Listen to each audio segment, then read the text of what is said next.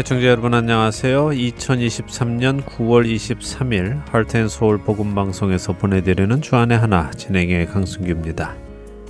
지난 한 주도 자신에게 주어진 삶 속에서 육신의 원함을 이루려 살아가는 것이 아니라 내 안에 거하시는 성령님께서 기뻐하시는 일을 이루며 살아가신 여러분 되셨으리라 믿습니다. 예전에 글을 읽지 못하는 사람들이 많았을 때 편지를 대신 읽어주거나 또 편지를 써주거나 하는 사람들이 있었지요. 글을 모르는 사람들에게는 그렇게 글을 대신 읽어주는 사람이 참 감사할 것입니다. 그런데 이렇게 대신 글을 읽어주거나 써주는 고마운 일을 하면서도 때때로 도움을 부탁한 사람이 글을 모른다는 것을 이용하여 나쁜 마음을 먹고 상대에게 큰 피해를 준 사람도 없지 않았지요. 예를 들면 아이고 자네 서울 간 아들이 급히 돈이 필요하다고 편지를 보냈네 하며 잊지도 않은 사실을 말하고는 돈을 대신 보내주겠다고 받아다가 자신이 쓰기도 하고 또 글을 모르는 것을 악용해서 집 문서나 땅 문서를 자신의 이름으로 바꾸는 일도 없지 않았습니다. 이런 경우 글을 모르는 나를 위해 글을 읽어주고 편지도 써주던 고마운 그 사람이 어느 날 나의 모든 재산을 다 가지고 가버린 충격적인 사실을 접하게 되지요. 그래서 이런 충격과 또 배신감에 쓰러지는 사람들의 이야기도 들었던 것 같습니다. 글을 모른다는 것이 참 답답한 일이고 억울한 일을 당하게 하던 시절이었습니다. 첫 찬양 함께 하신 후에 말씀 나누겠습니다.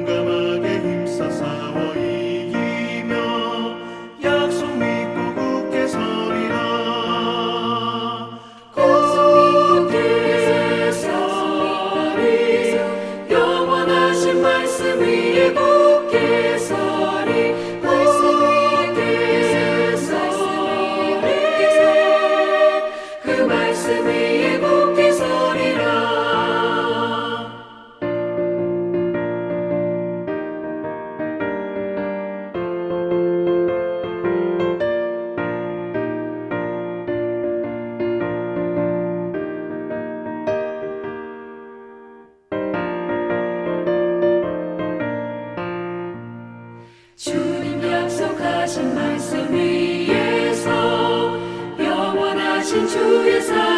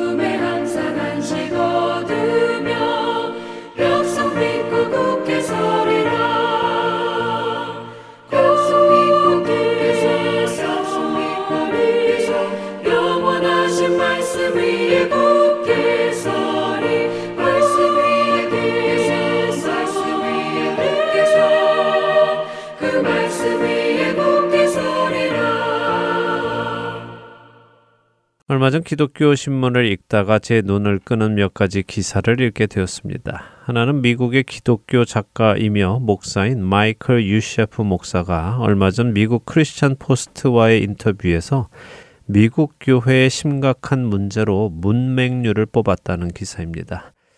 무슨 말일까요? 문맹이란 글을 모르는 사람을 의미하는데요. 미국에 특별히 교회 안에 글을 모르는 사람이 많다는 말일까요? 아닙니다. 그런 말이 아니라 마이클 유셰프 목사는 오늘날 많은 교회가 온전한 복음을 가르치지 못하거나 기독교인들에게 성경 지식을 갖추는데 실패하였다. 이러한 이유로 성경 문맹이 만연하고 있고 사람들이 하나님의 말씀에 기초하지 않아 속임수나 거짓 가르침 등에 속게 된다. 결국 이런 현상은 전 세계가 적 그리스도에게 속는 발판을 마련하고 있는 것이다 라고 경고를 했습니다. 이해가 되시죠? 유시아프 목사의 말은 기독교인들이 성경을 읽지 않고 성경을 공부하지 않아서 성경에 대해 모르는 성경 문맹이라고 비유를 한 것입니다. 성경이 무엇라 가르치시는지 명확히 알지 못하기에 자신들의 생각에 옳은 대로 성경을 이해하고 받아들인다는 것이죠. 그러면서 유시아프 목사는 우리 시대 많은 교회에서 구약 성경에서 동성애는 이교도 숭배와 관련되었던 죄로 잘못된 것이라고 말씀하셨지만 신약 성경에서는 그렇지 않다라고 가르치며 점점 더 많은 젊은 설교자들이 이제는 구약에서 벗어나자고 가르친다라고 경고했습니다. 그리고 이러한 가르침을 받은 성도들은 분별력을 잃게 되고 거짓 가르침과 속임수에 쉽게 넘어가게 될 것이며 그런 상태에 빠졌을 때 적그리스도가 전하는 거짓말을 너무도 당연하게 진실로 받아들이게 될 것임을 걱정했습니다.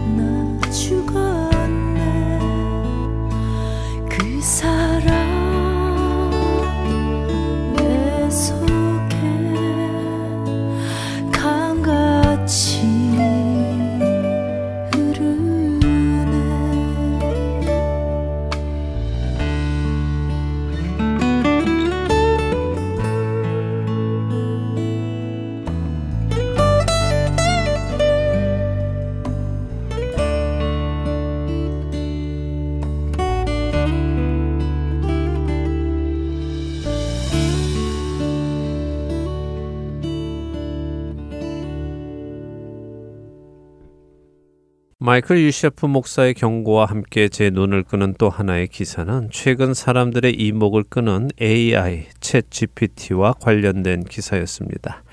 챗 GPT를 아시는 분들은 아시겠지만 이것은 인공지능을 기반으로 한 프로그램으로요.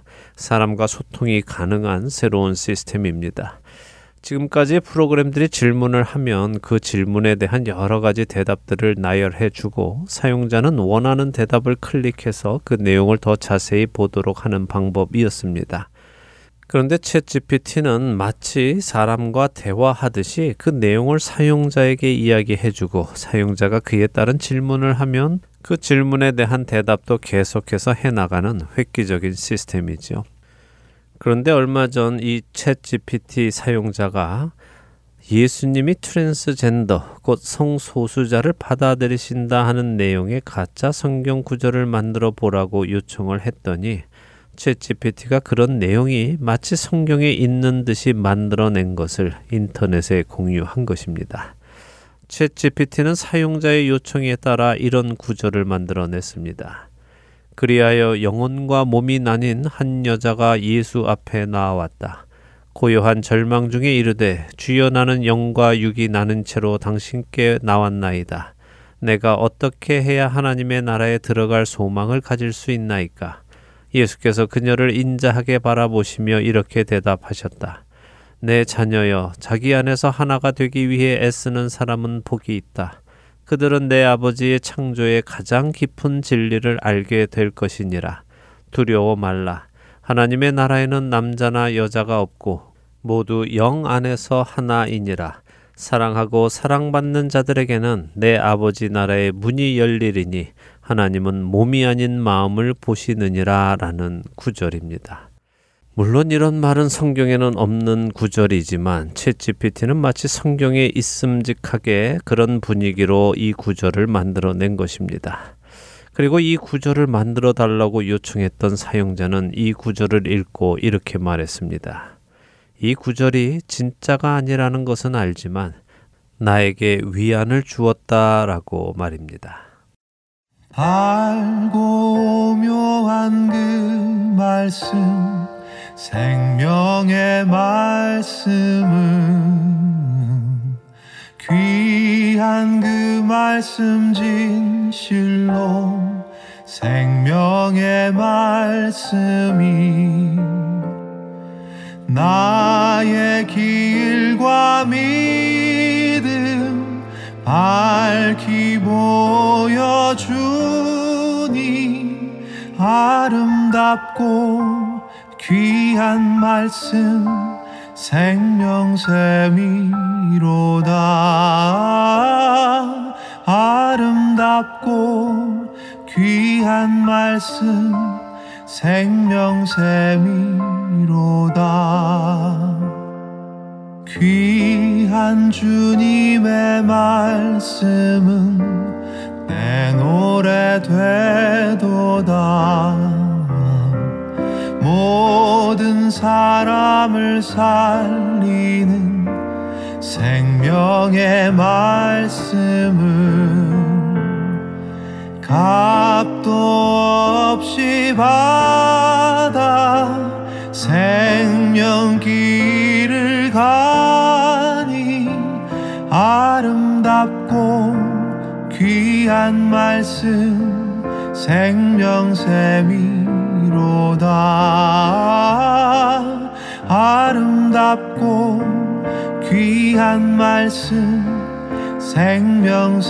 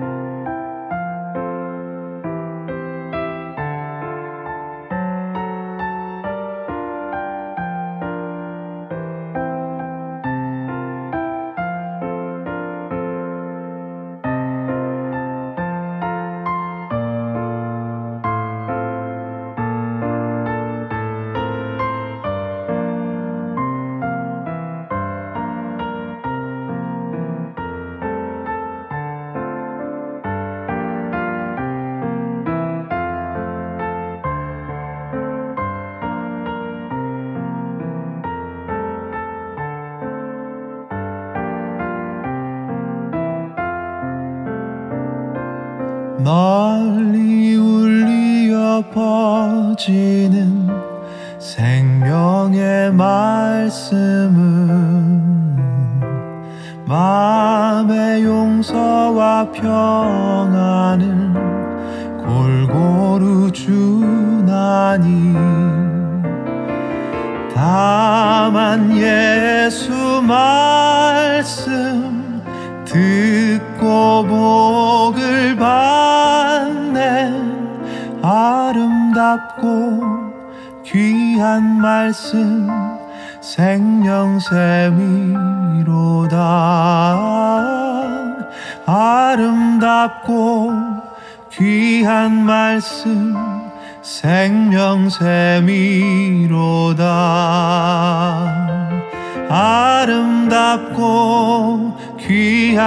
말씀 생명샘이로다.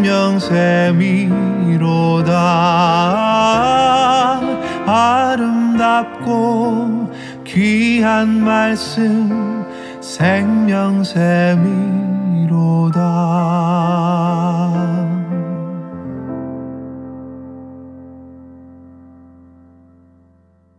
여러분과 함께 기도하는 1분 기도 시간입니다. 오늘은 인도네시아에서 선교하시는 원정필 선교사님께서 기도를 인도해 주십니다.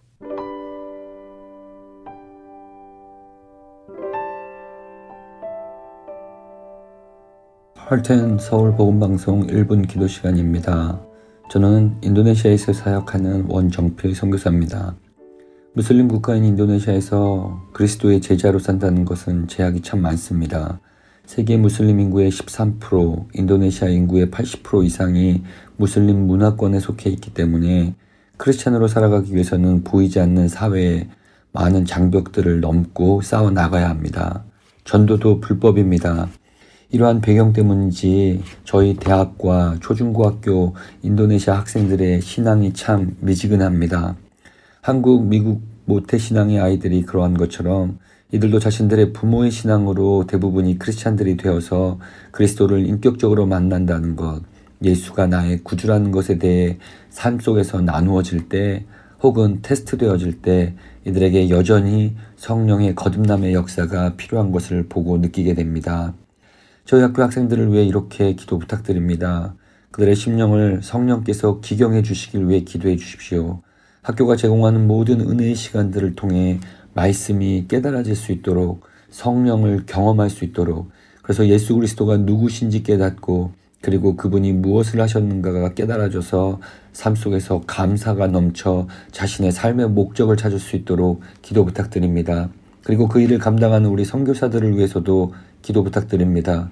하나님의 전신갑주를 입게 해달라고 매일매일의 영적 싸움에서 승리하도록 기도 부탁드립니다.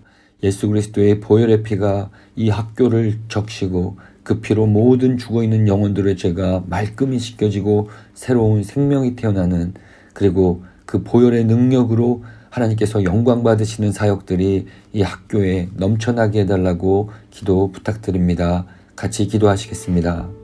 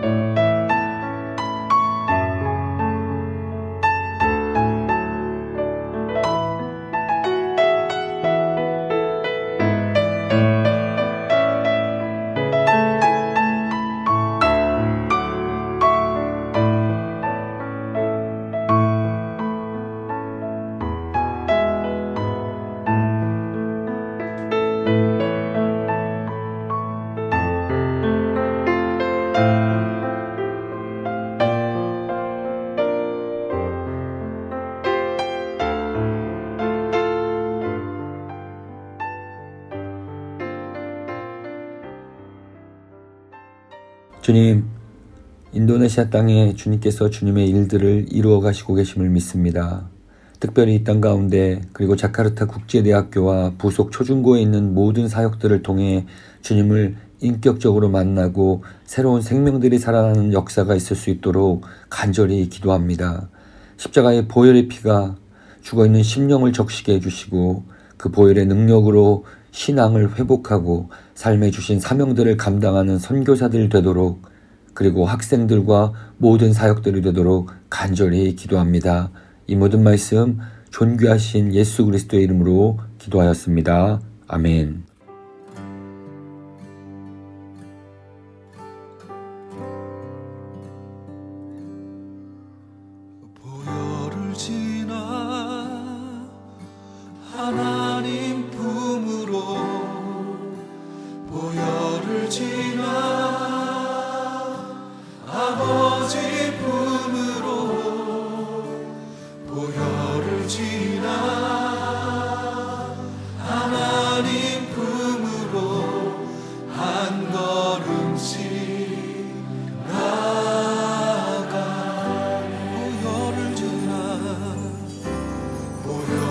보혈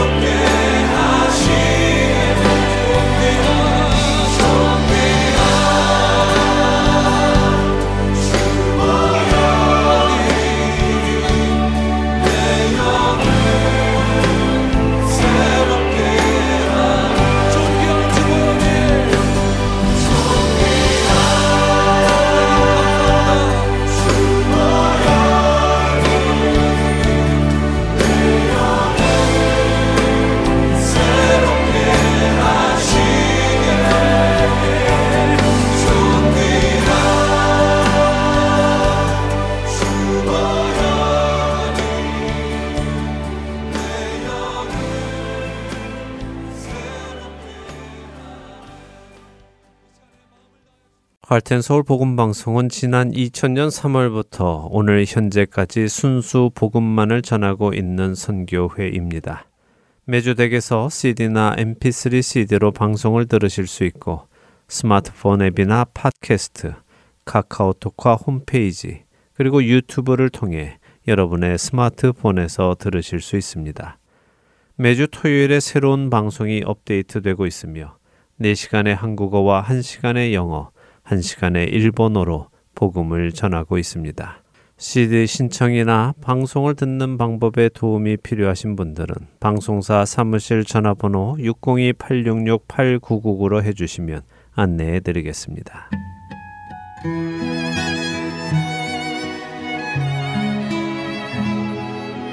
다양한 교파와 교회 여성들이 화해와 일치의 연합 정신을 바탕으로 여성 지도력 양성과 선교, 그리고 세계 기도일 예배를 주관하고 있는 미주 한인교회 여성연합회에서는 정기총회를 오는 10월에 아리조나에서 갖습니다.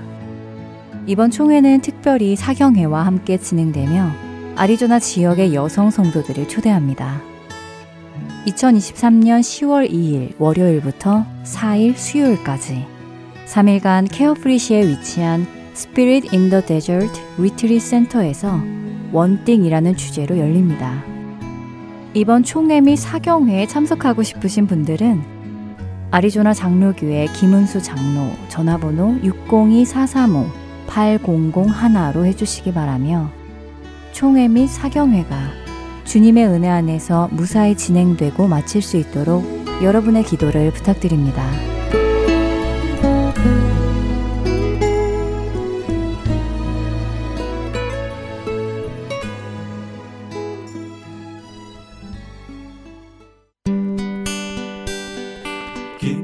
소식 사랑으로 땅끝까지 전하는 아랜소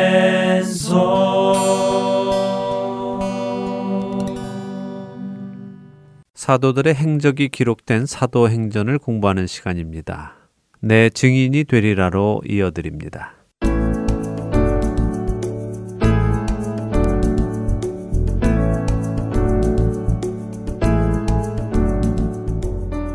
여러분 안녕하세요. 성령님께서 사도들을 통해 땅끝까지 복음을 전해 나가시는 기록이 담긴 사도행전을 공부하는 시간입니다.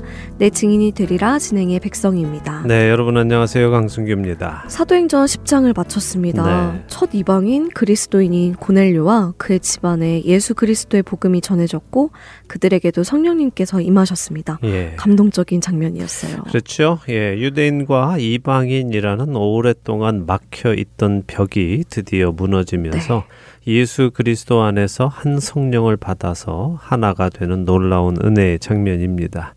어, 하지만 아직 대부분의 유대인 그리스도인들에게 이 사실은 쉽게 받아들여지지는 않습니다. 오랜 세월 동안 세워진 그들의 문화적인 가치관 때문이지요. 유대인만 하나님께 택함 받은 민족이라는 가치관 말인가요? 예, 그렇죠. 하나님과 어, 아브라함의 약속을 통해 생겨난 자신들, 언약의 백성에 언약 밖 에 있는 이방인들이 들어온다는 사실을 그들은 받아들일 수 없는 것입니다. 왜냐하면 그렇게 이방인들도 언약 안에 들어온다면 그들의 관점에서는 언약이 깨지는 것과 다름없기 때문이죠. 언약 백성이나 언약 백성이 아닌 백성이나 모두 언약 안에 들어온다면 그 언약은 있으나 마나한 언약이 아니겠습니까? 그러게요. 특정한 사람들에게 약속을 하셨는데 그 약속을 약속받지 않는 사람에게도 이행한다면 약속이 아무 의미가 없는 것 같은데요. 네, 그것이 바로 사람들의 관점입니다. 그런데 사람들이 이런 생각을 하는 이유는 무엇일까요? 그 이유는 사람들이 이기적이기 때문입니다. 이기적이라는 것은 생각이 자기 중심적이라는 것이죠. 유대인들의 관점은 누구에게 하나님의 언약이 주어지느냐 거기에 관심이 있습니다. 자, 그런데 하나님의 관점은 어디에 있으실까요? 글쎄요. 어디에 있으시죠? 예, 하나님의 관점은 약속 그 자체에 있는 것입니다. 하나님께서 믿음의 조상 아브라함을 통해 구원하시겠다 하신 그 약속 자체에 있지요. 하나님이 원하시는 것은요, 구원을 주시는 것입니다. 그러니까 당연히 더 많은 사람들이 그 약속의 은혜 안에 들어오기를 원하시죠.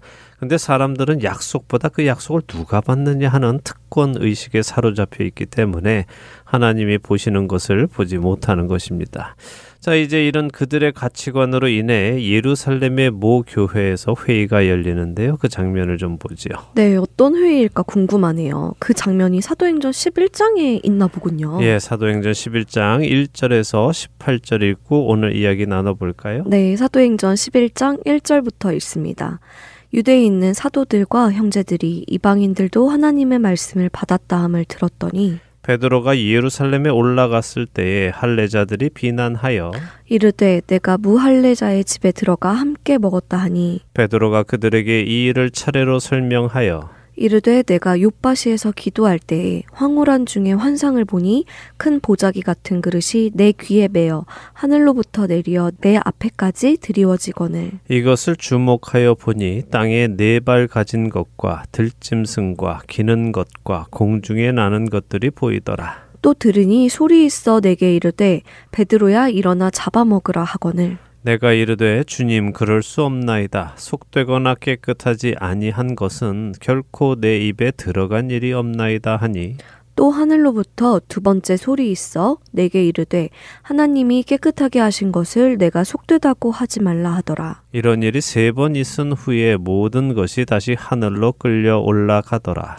마침 세 사람이 내가 유숙한 집 앞에 서 있으니 가이사랴에서 내게로 보낸 사람이라. 성령이 내게 명하사 아무 의심 말고 함께 가라 하심에 이 여섯 형제도 나와 함께 가서 그 사람의 집에 들어가니 그가 우리에게 말하기를 천사가 내 집에 서서 말하되 내가 사람을 요바에 보내어 베드로라 하는 시몬을 청하라. 그가 너와 내 온 집이 구원받을 말씀을 내게 이르리라 함을 보았다 하거늘 내가 말을 시작할 때에 성령이 그들에게 임하시기를 처음 우리에게 하신 것과 같이 하는지라. 내가 주의 말씀에 요한은 물로 세례를 베풀었으나 너희는 성령으로 세례를 받으리라 하신 것이 생각났노라. 그런즉 하나님이 우리가 주 예수 그리스도를 믿을 때에 주신 것과 같은 선물을 그들에게도 주셨으니 내가 누구이기에 하나님을 능히 맡겠느냐 하더라. 그들이 이 말을 듣고 잠잠하여 하나님께 영광을 돌려 이르되 그러면 하나님께서 이방인에게도 생명 얻는 회개를 주셨도다 하니라. 정말 유대인들이 베드로를 비난하네요. 네. 그만큼 유대인이 이방인을 상종하는 것과 그들에게 하나님의 말씀을 전한 것이 받아들일 수 없는 것이었군요. 예, 이미 베드로가 고넬류의 집에 갔을 때 그렇게 말했지요. 자신이 이방인들의 집에 와서 이렇게 교제하는 것이 네. 우리에게는 불법적인 일이다 이렇게 말했습니다. 하지만 그는 성령께서 인도하셨기에 그 일을 했습니다. 그리고 그렇게 유대 문화에서 불법적인 일을 한 베드로의 소문이 예루살렘에까지 알려진 것이죠. 자, 근데 1절에 보니까 누가 그 이야기를 들었다고 하시나요? 유대에 있는 사도들, 형제들이라고 하시는데요. 네. 형제들이면 그리스도인들이라는 것이죠. 네. 어, 놀랍네요. 사도들이면 예수님의 제자들이었고, 이렇게 예수님을 주님으로 영접한 형제들조차도 이런 반응을 보인다고 하니까요. 네, 지금 우리들에게는 이들의 이런 반응이 좀 놀라운 일이지만요. 음. 당시 그들에게는 이방인이 하나님의 언약 안에 들어온다는 것이 놀라운 네. 일이었습니다. 그건 불법이라고까지 생각했지요. 그래서 그들이 베드로를 비난합니다. 그런데 한 가지 구분할 것이 있습니다. 베드로가 이방인에게 복음을 전한 것을 비난한 것은 모든 사도들과 형제들은 아니라는 것이죠.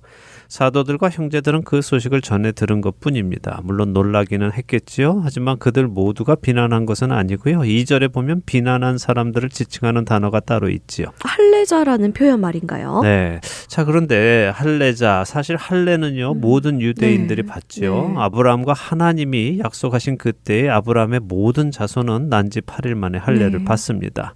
그것은 훗날 모세를 통해서도 율법으로 지정이 되어서 또 할례를 받도록 되었지요. 그러니까 모든 유대인, 아브라함의 모든 자손은 할례를 받은 할례자들입니다. 네. 그렇게 여기 할례자들이 비난했다 할 때에 그 할례자는 모든 유대인을 뜻하는 것은 아닐 것입니다. 여기 할례자는 자신들이 할례 받은 민족이기에 누구든 하나님의 자녀가 되기 위해서는 할례를 받아야 한다고 주장하는 사람들. 다른 표현으로는 할례당을 의미하지요. 할례에 큰 의미를 두고 있는 사람들이군요. 그렇죠. 자, 이들이 베드로를 비난하는 것입니다. 하나님의 자녀가 되려면 할례를 받아야 자격이 주어지는데 할례도 받지 않은 그들에게 왜 복음을 전했느냐 하는 것이죠. 네. 근데 여기 비난했다 하는 이 번역을 다른 관점에서도 또 볼 수 있는데요. 이 비난하다라는 단어는 디아크리노라는 헬라어입니다. 이 말은 구별하다, 분리하다, 분별하다, 의심하다 하는 의미를 가지고 있지요. 그래서 이 단어를 어떻게 이해하느냐, 어떻게 번역하느냐에 따라 그 의미가 사뭇 다를 수도 있습니다. 자, 두 가지로 우리는 생각해 볼 수 있는데요. 하나는 일반적으로 이 할례자들이 자신들을 베드로와 선을 그으면서 베드로의 행동이 잘못되었다고 네. 정죄한 것으로 볼 수 있고요. 또 하나는 베드로가 한 그 일에 대해 물으면서 그가 그렇게 한 행동이 옳은 일인지 왜 그랬는지 분별하기 위해서 물어본 것도 될 수 있습니다. 음, 두 번째 이유라면 그렇게 나쁘게 볼 것은 아니네요. 단지 이유가 궁금해서 물어본 것이니까요. 예, 그렇게 볼 수 있죠. 자, 그런데요. 이들이 비난을 한 것이든 혹은 궁금해서 그 이유를 물어보았던 것이든 주목할 만한 것이 있습니다. 음. 그것은 이들의 지금 모습입니다. 자, 생각해 보세요. 베드로는 누굽니까? 베드로는 예수님의 오른팔이었습니다. 초대 교회의 수장이었고 교회가 시작될 때에 가장 큰 역할을 한 사람입니다. 교회의 열쇠가 그에게 주어졌다고 할 만큼 큰 권위가 있는 사람이지요. 그런데 교회가 다시 말해 성도들이 그에게 질문을 할 수 있다는 것입니다. 그가 한 일이 옳으냐 틀리냐 질문을 하고 그에게 대답을 요구할 수 있다는 것이죠. 자, 이것이 얼마나 건강한 모습입니까? 생각해 보니 그렇네요. 이런 대단한 권위를 가지고 있는 베드로에게 이렇게 비난을 하던 정죄를 하던 이유를 묻던 어쨌든 이렇게 하는 것은 요즘 우리 문화에서는 쉽지 않은 것 같아요. 그렇죠. 만일 요즘 시대 교회에 베드로 사도가 왔다고 한번 해보죠. 네. 그가 우리가 이해 못하는 어떤 일을 행했다고 생각해 보세요. 아마 많은 성도들이 그냥 겉으로는 묻지 못하고 속으로 막, 아유 왜 저러지? 저거 잘못된 거 아니야? 하든가 혹은 반대로 아이 뭐 베드로 사도인데 다 생각이 있어서 그렇겠지 하며 넘어가든가 하지 않을까요? 자, 제가 왜 이런 말씀을 드릴까요? 요즘 우리 시대 교회가 리더십에 대해 잘못된 권위 의식을 심어주고 있기 때문입니다. 교회의 성도는 물론 리더도 잘못할 수 있습니다. 그렇다면 교회가 그것을 물어볼 수 있어야 합니다. 잘못이라고 생각하면 잘못이라고 말할 수 있어야지요. 그리고 리더는 그에 대한 솔직한 답변을 해 주어야 하는 것이고요. 그것이 건강한 교회입니다. 네.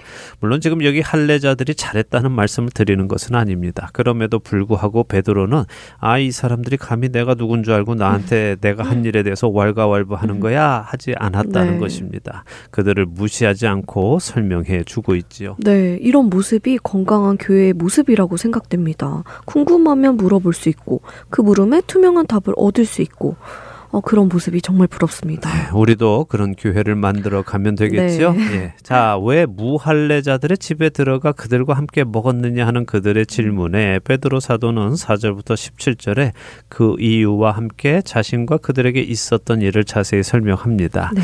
이것은 이미 우리가 다 아는 이야기죠. 네. 이렇게 고넬료의 집에 가서 복음을 전하게 되었는데 그때 성령님께서 임하시는 것을 보았다 하고 증언하면서 바로 그때 에 예수님께서 자기들 곧 사도들과 제자들에게 사도행전 1장 5절에서 해 주셨던 말씀 요한은 물로 세례를 베풀었으나 너희는 몇 날이 못 되어 성령으로 세례를 받으리라라고 하셨던 그 말씀이 생각났다 하고 증언하지요. 네.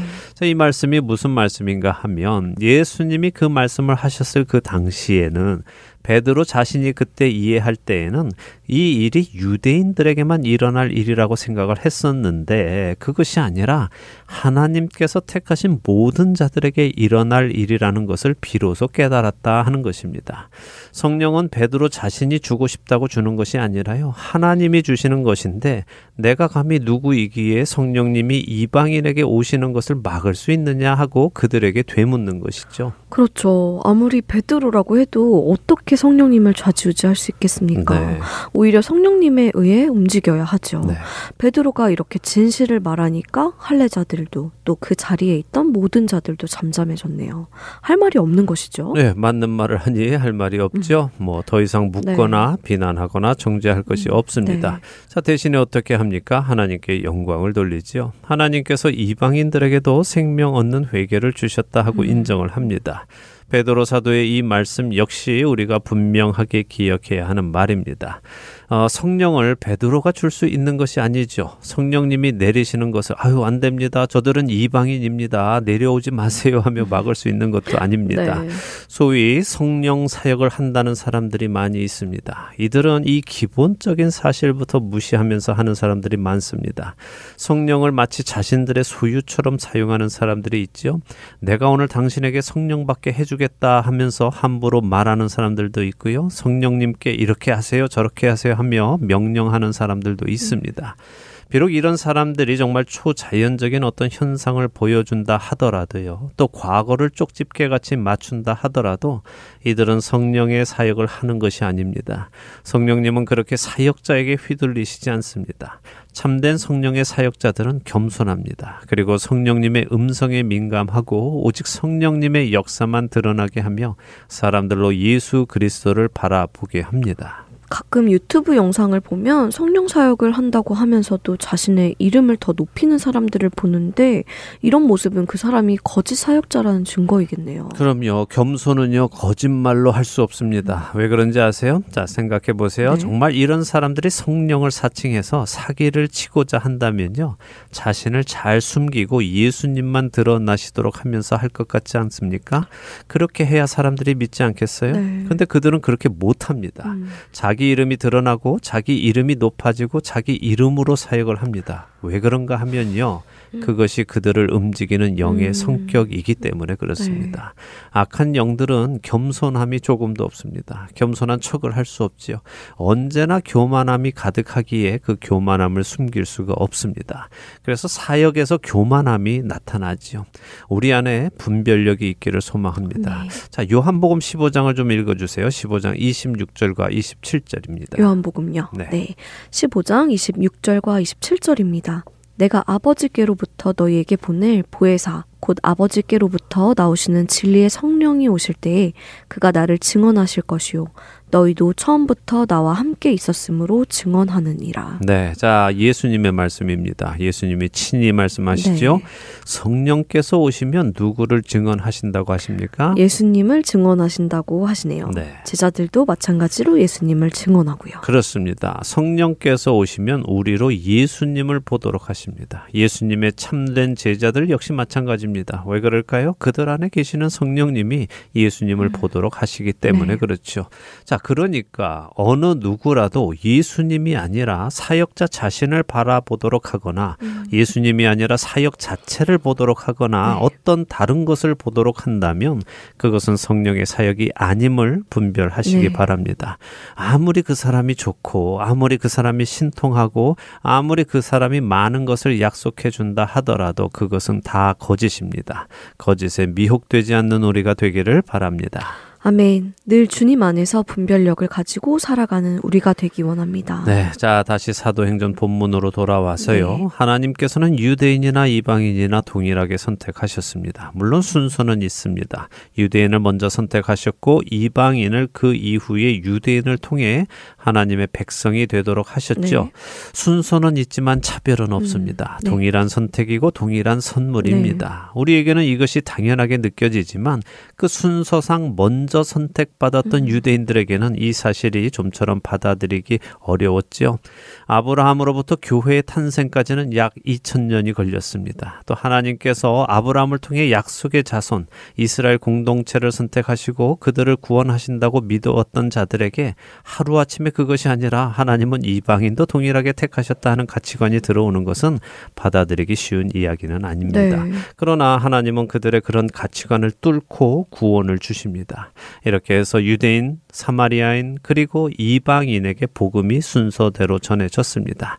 자, 여기서 잠깐 생각해 보고자 하는 것이 있습니다. 어, 네, 그게 무엇일까요? 자, 지난 사도행전 10장을 우리가 보는 동안 우리는 구원이 각 민족에게 전해지는 것을 보았는데요. 다시 정리를 해 보면요. 유대인들에게 복음이 전해진 과정을 보면 제자들이 먼저 성령을 받았습니다. 그리고 복음을 전했죠.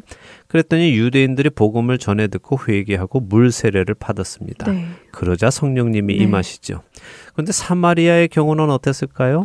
음, 빌립 집사가 가서 복음을 전했고 그들이 회개하고 받아들였죠. 네. 그리고 물세를 받았고요. 그 후에 베드로 사도와 요한 사도가 사마리아에 가서 기도하자 성령님이 임하셨어요. 그렇습니다. 자, 이번 이방인 고넬료 집은 어땠을까요? 그는 먼저 회개하고 하나님을 섬겼고요. 그에게 베드로 사도가 가서 음. 복음을 전해 주었습니다. 그러자 성령님이 임하셨죠. 그래서 그 집안에 물로 세례를 주었습니다. 어, 순서가 일관적이지 않네요. 왜 그럴까 요? 뭔가 좀 이상한데요. 복음을 듣고 회개하고 물세례 받고 성령 세례 받는 것이 순서일 것 같은데 꼭 그렇게 되진 않네요. 그렇습니다. 일관성이 없지요. 자, 일관성이 없다는 것은 법칙이 있는 것이 아니라는 것입니다. 사실 우리는 법칙을 참 좋아합니다. 그런데 그렇지 않다는 네. 것이죠. 대신에 중요한 것이 있는데 그것은 순서는 달라도 그 안에 있는 요소는 모두 같다는 것입니다. 그렇군요. 복음, 회개, 물세례, 성령 세례. 그 요소는 모두 포함하고 있습니다. 네, 그러니까 순서보다 중요한 것은 이 모든 요소가 들어 있느냐 네. 하는 것입니다. 자, 여러분은 어떠신지 궁금합니다. 구원받는 자에게 나타나는 이 네 가지 요소, 듣고 회개하고 물세례 받고 성령 받는 이 네 가지 요소가 모두 나타났는지요? 물론 여기 물세례는 우리가 생각하는 세례식의 형식을 말씀드리는 것은 아닙니다. 물로 세례를 받아야 구원받는다 그 말씀 드리는 것은 음, 아닙니다. 만일 물로 세례 받지 않으면 구원받지 못한다라고 말한다면요. 십자가에서 예수님으로부터 내가 오늘 나와 함께 낙원에 있을 것이다 라는 약속을 받은 강도는 구원받지 못하지요. 어, 그렇겠네요. 그는 물로 세례 받지 않았으니까요. 네, 그래서 여기 물세 례는 자신의 신앙을 고백하는 것을 의미합니다. 내가 예수님을 하나님으로 믿습니다. 예수님이 하나님이시고 나를 구원하시는 분이십니다라고 고백하는 것을 의미하지요. 이 구원의 요소가 우리 안에 있기를 바랍니다.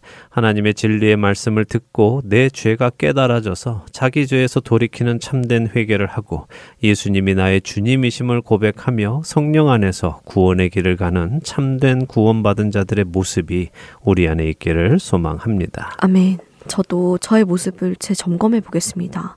청취자 여러분들도 점검해 보시기 바랍니다. 오늘 내 증인이 되리라 벌써 마칠 시간이 되었습니다. 오늘 여러 가지 깊이 생각해 볼 주제들이 있었던 것 같아요. 건강한 교회는 리더의 이해하지 못할 행동도 물어볼 수 있고 답해 줄 수 있어야 하고 성령의 역사는 어떻게 구분하는가 그리고 구원의 필요 요소가 내 안에 있는가 이것들을 다시 한번 깊이 생각해 보는 저와 여러분 되시기 바랍니다. 네, 저희는 다음 주에 다시 뵙겠습니다. 안녕히 계십시오. 안녕히 계세요.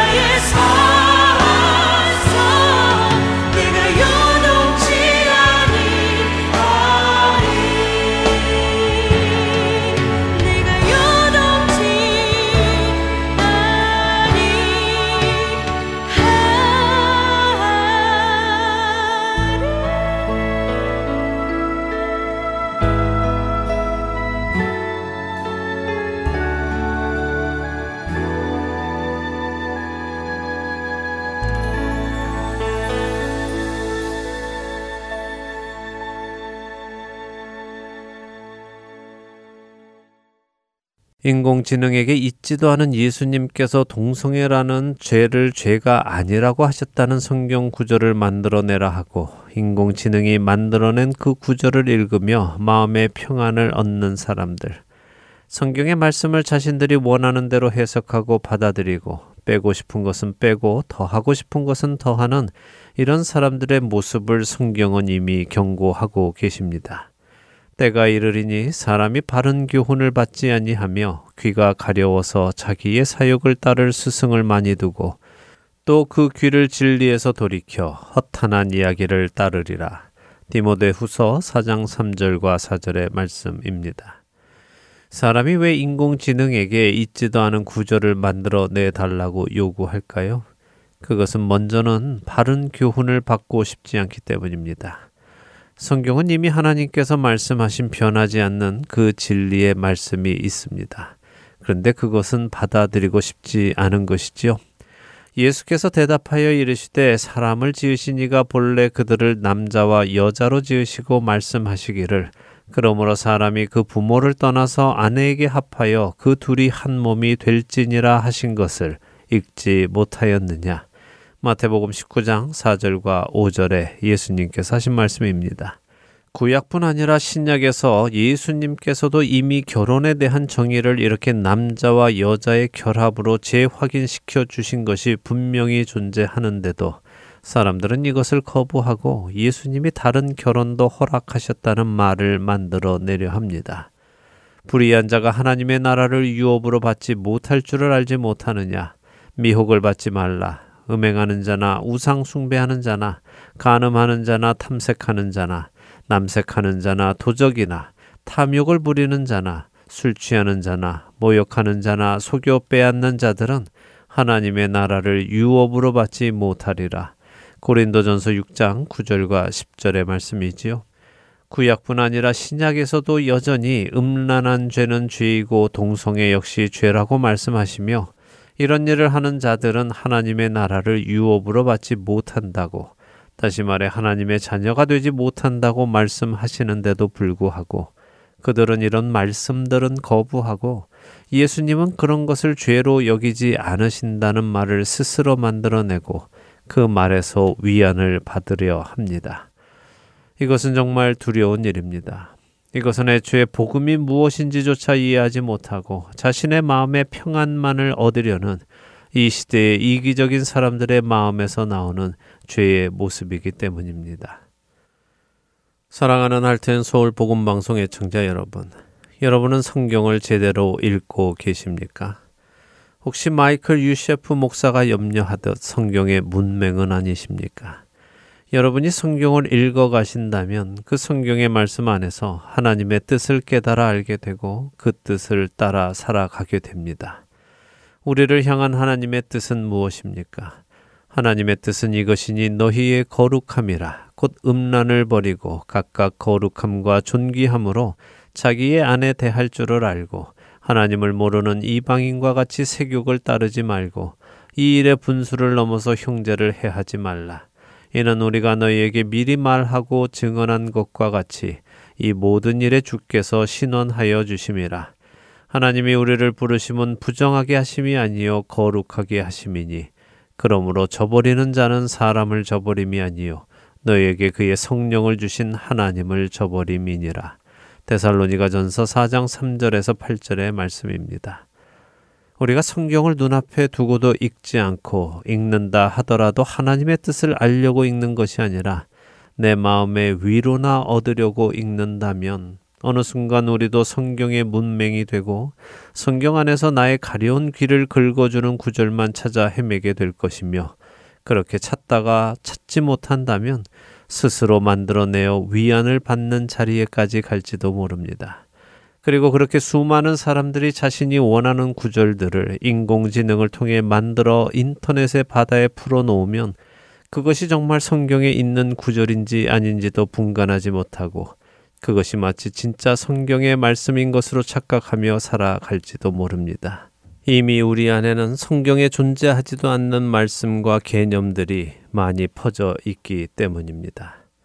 늘 드리는 말씀이지만 성경의 말씀에 나를 맞추어야 하는 것이지 성경의 말씀을 나에게 맞추려 해서는 안 됩니다. 나의 육신이 원하는 것을 따라가다 보면 우리는 멸망으로 들어갈 것이기에 그렇습니다. 근신하라 깨어라 너희 대적 마귀가 우는 사자같이 두루다니며 삼킬 자를 찾나니 너희는 믿음을 굳건하게 하여 그를 대적하라. 베드로전서 5장 8절과 9절 상단의 말씀입니다. 우리에게 주어진 삶 속에서 늘 깨어 근신하며 말씀 안에 굳건히 서서 믿음을 지켜 나가시는 저와 애청자 여러분이 되시기를 소망하며 오늘 주안의 하나 여기에서 마치도록 하겠습니다. 함께 해주신 여러분들께 감사드리고요. 저는 다음 주 이 시간 다시 찾아뵙겠습니다. 지금까지 구성과 진행의 강승규였습니다. 애청자 여러분, 안녕히 계십시오.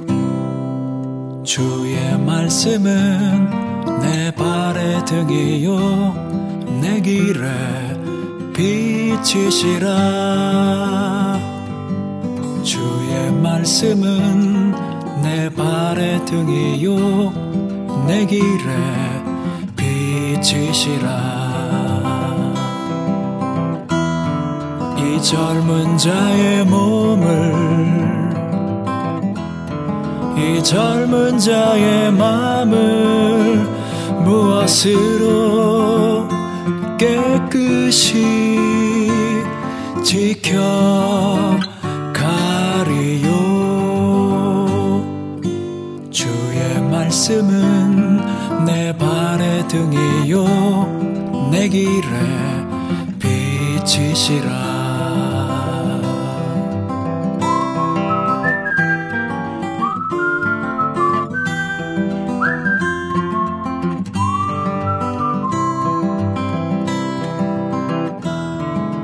젊은 자의 몸을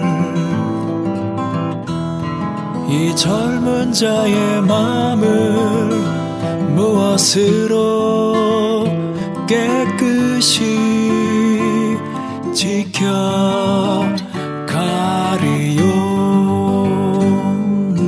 주의 말씀은 내 발의 등이요. 내 길에 빛이시라